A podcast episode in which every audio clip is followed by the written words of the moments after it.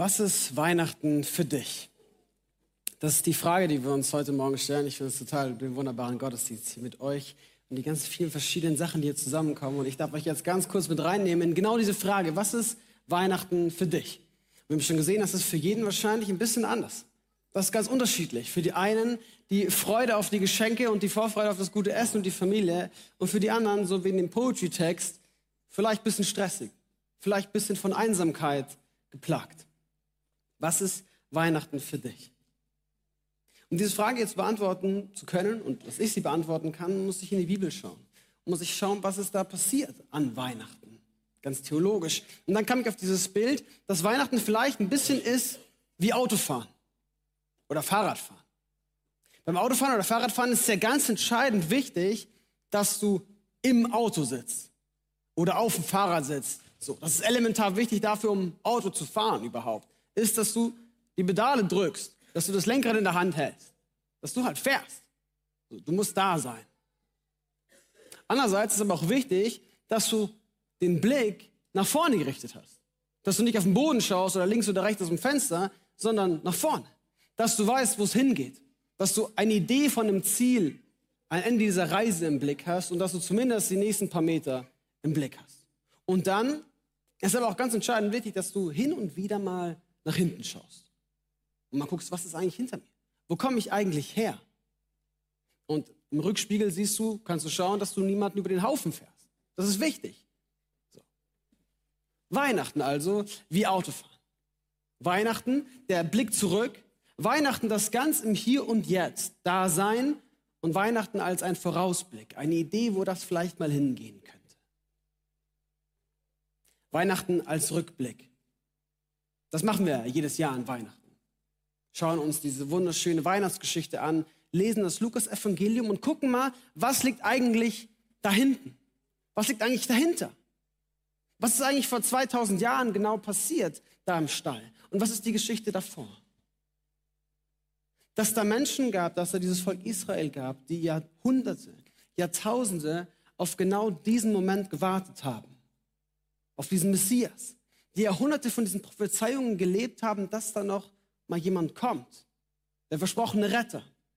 Und wir lesen im Alten Testament etliche Prophezeiungen, Prophetien über genau diesen Retter. Zum Beispiel in Jesaja. Seht, die Jungfrau wird ein Kind erwarten, sie wird einem Sohn das Leben schenken und er wird Immanuel genannt werden. Das heißt, Gott ist mit uns.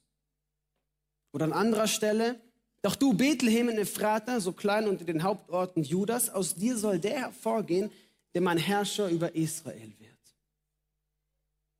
Ein Herrscher wird geboren. Oder poetisch anders nochmal in Jesaja. Das Volk, das in der Finsternis lebt, sieht ein großes Licht. Hell strahlt es auf über denen, die ohne Hoffnung sind. Da wird jemand erwartet. Da wird ein Herrscher erwartet.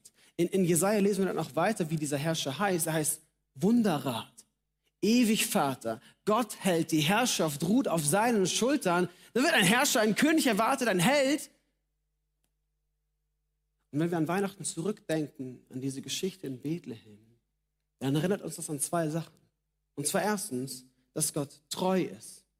Wir erinnern uns, dass er treu ist, aber anders als erwartet. Er ist treu und hält seine Versprechen und seine Prophezeiungen ein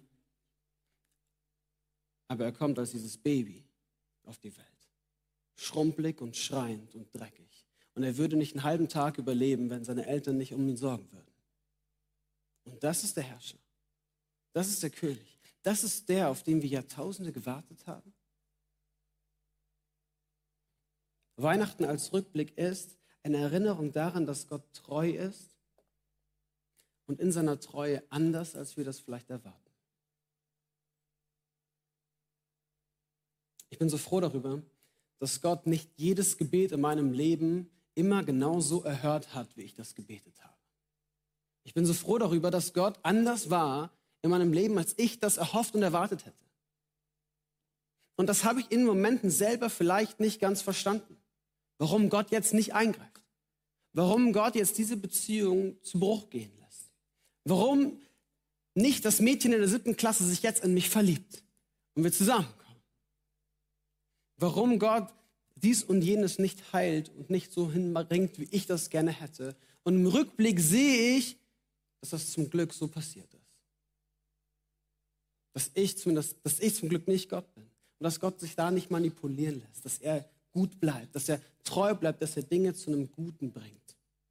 Auch wenn das anders ist, als ich das gerne hätte. Zweitens ist Weihnachten ein Hier und Jetzt. Ein im Auto sitzen. Die Frage, wo fahre ich jetzt hin? Wie lenke ich mein Auto? Wie, wenn Jesus Mensch wird, vor 2000 Jahren, und auf diese Welt kommt, dann ist es ein Bild für uns, dass er in deine Welt kommen will. Dass er in dein Hier und Jetzt treten möchte. Die Menschwerdung Gottes ist ein Bild dafür, dass Gott in deinem Leben lebendig werden will. An jedem Tag, zu jeder Stunde, zu jeder Sekunde. In der Vorweihnachtszeit, in der Nachweihnachtszeit und im ganzen nächsten Jahr. Er will ein Immanuel sein, ein Gott mit dir. Ich finde das so schön im Psalm 23, dass wir lesen, dass da ein Gott ist, der, der den Beter zu grünen Weiden führt und zu frischem Wasser und genauso im finsteren Tal bei ihm ist. Genauso im finsteren Tal Stecken und Stab ist. Ein Gott, der mit dir da überall durchgeht, durch jede Lebensphase. Und das sehen wir in der Menschwerdung Gottes, dass, dass er dir auf Augenhöhe begegnet. Gott wird Mensch, damit du Mensch sein kannst. Und zugleich in Beziehung mit ihm treten kannst. Du darfst ganz Mensch sein. Mit all deinen Begabungen, mit all deinen Begrenzungen, mit all deinen Stärken, mit all deinen Schwächen. Und Gott will in deinem Leben lebendig sein. Und dann bedeutet das für unser Hier und Jetzt die Frage, ob du das willst. Die Frage, ob du mit diesem Gott unterwegs sein willst. Es ist wie immer die Frage der Nachfolge und Hingabe. Und ich finde es so schön, wie die, die, ähm, die Weisen aus dem Morgenland, sie folgen ja diesem Stern und kommen dann irgendwann zu der Grippe. Und was bringen sie mit? Sie bringen Geschenke mit. Weihrauch, Myrrhe und Gold. Und das kann für unser Hier und Jetzt ein Bild der Hingabe werden. Weihrauch als Symbol für Lobpreis und Anbetung. Weihrauch, das ist im alten Israel im Tempel durchgehend, brennt das und, und steigt auf, als Bild für den andauernden Lobpreis, der aufsteigt. Und sie bringen Myrrhe mit, ein Bild für Gesundheit und Heilung, Medizin. Und sie bringen Gold mit, ein Bild für mein Reichtum, meine Finanzen, für das, was ich habe, das, was ich mir anbunker und anhäufe. Und die Weihnachtsgeschichte für das Hier und Jetzt bedeutet für mich, ich gebe das ab. Mein Lobpreis, meine Ehre, mein Respekt, meine, meine Krankheit und meine Gesundheit. Ich gebe meinen Besitz. Alles, was ich habe und nicht habe, gebe ich ab. Im letzten mich. Alles, was ich bin, lege ich vor dieses Kind in der Krippe. Gebe mich hin in meinem Hier und Jetzt und folge nach. Dieser Gott, der nicht nur vor 2000 Jahren Mensch wurde, sondern in mein Jetzt tritt und für mich Mensch wird.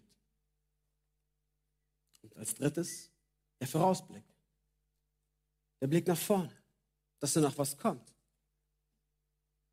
Wenn Gott Mensch wird und wir in der Adventszeit warten darauf, dass das Weihnachten ist und diese Vorfreude auf Weihnachten und die Geschenke und das Wissen darum, dass Gott kam, dann ist das für uns eine Erinnerung daran, dass da noch mehr kommt dass wir uns eingliedern in das israelitische Volk, das auf ihren Messias wartet und wir warten mit ihnen zusammen. Wir warten mit ihnen auf das Wiederkommen dieses Messias. Wir wissen, dass er eines Tages wiederkommen wird. Und auch dort vielleicht anders, vielleicht anders, als wir das gerne hätten. Zumindest zu einer anderen Zeit, als wir das denken, sagt Jesus selbst im Matthäus Evangelium, darum seid bereit. Denn der Menschensohn kommt zu einer Stunde, in der ihr es nicht erwartet. Seid bereit. Aber er wird kommen. Denn er sagt selbst über sich, ich bin das A und das O. Ich bin, spricht der Gott, der Herr, der da ist, der da war und der da kommt.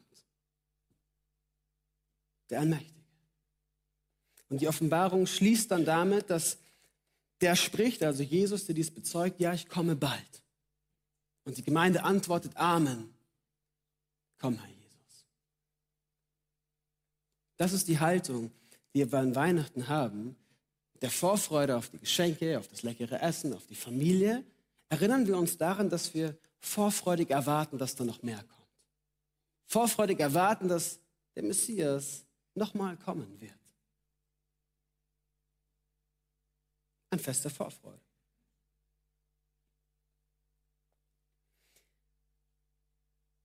Die Frage also, was ist Weihnachten für dich, bleibt wahrscheinlich subjektiv und individuell. Und doch könnte man auf die Frage, was ist Weihnachten für dich, antworten, es ist für dich.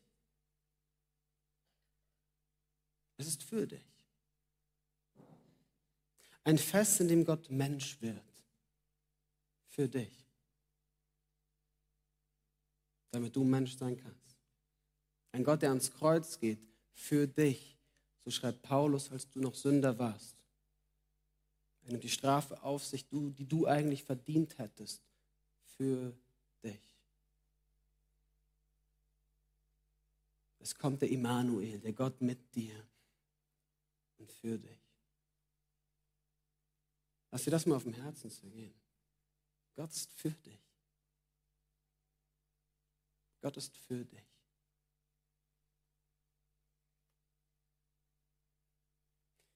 Und dann bleibt an Weihnachten dieses für dich, aber nicht egoistisch. Das für dich wird nicht zu einem für mich. Das gehört mir nicht. Ich kann das nicht bunkern für mich allein, sondern das für dich bleibt ein für dich.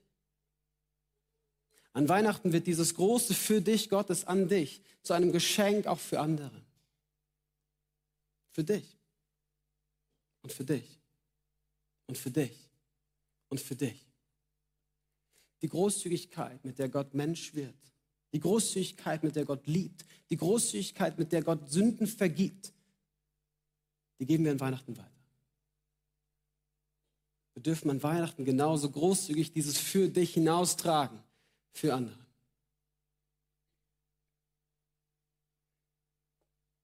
Und so können wir getrost in diese letzte Adventswoche gehen, uns auf Weihnachten freuen und darüber hinaus mit dem Wissen, dass wir einen Gott haben, der uns treu ist, der treu zu uns steht und zum Glück, zum Glück anders ist, als wir das manchmal gerne von ihm hätten.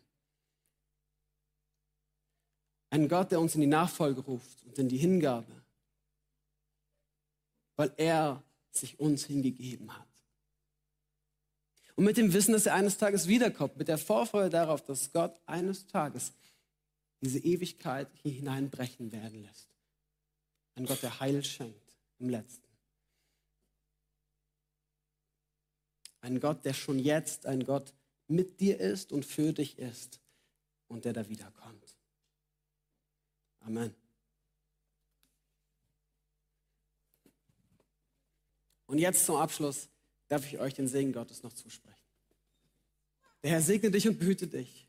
Der Herr lasse sein Angesicht leuchten über dir und sei dir gnädig. Der Herr erhebe sein Angesicht auf dich und schenke dir seinen Frieden. So segne dich der dreieinige Gott, der Vater, Sohn und Heiliger Geist, der ganz und gar für dich ist. Amen. Seid gesegnet.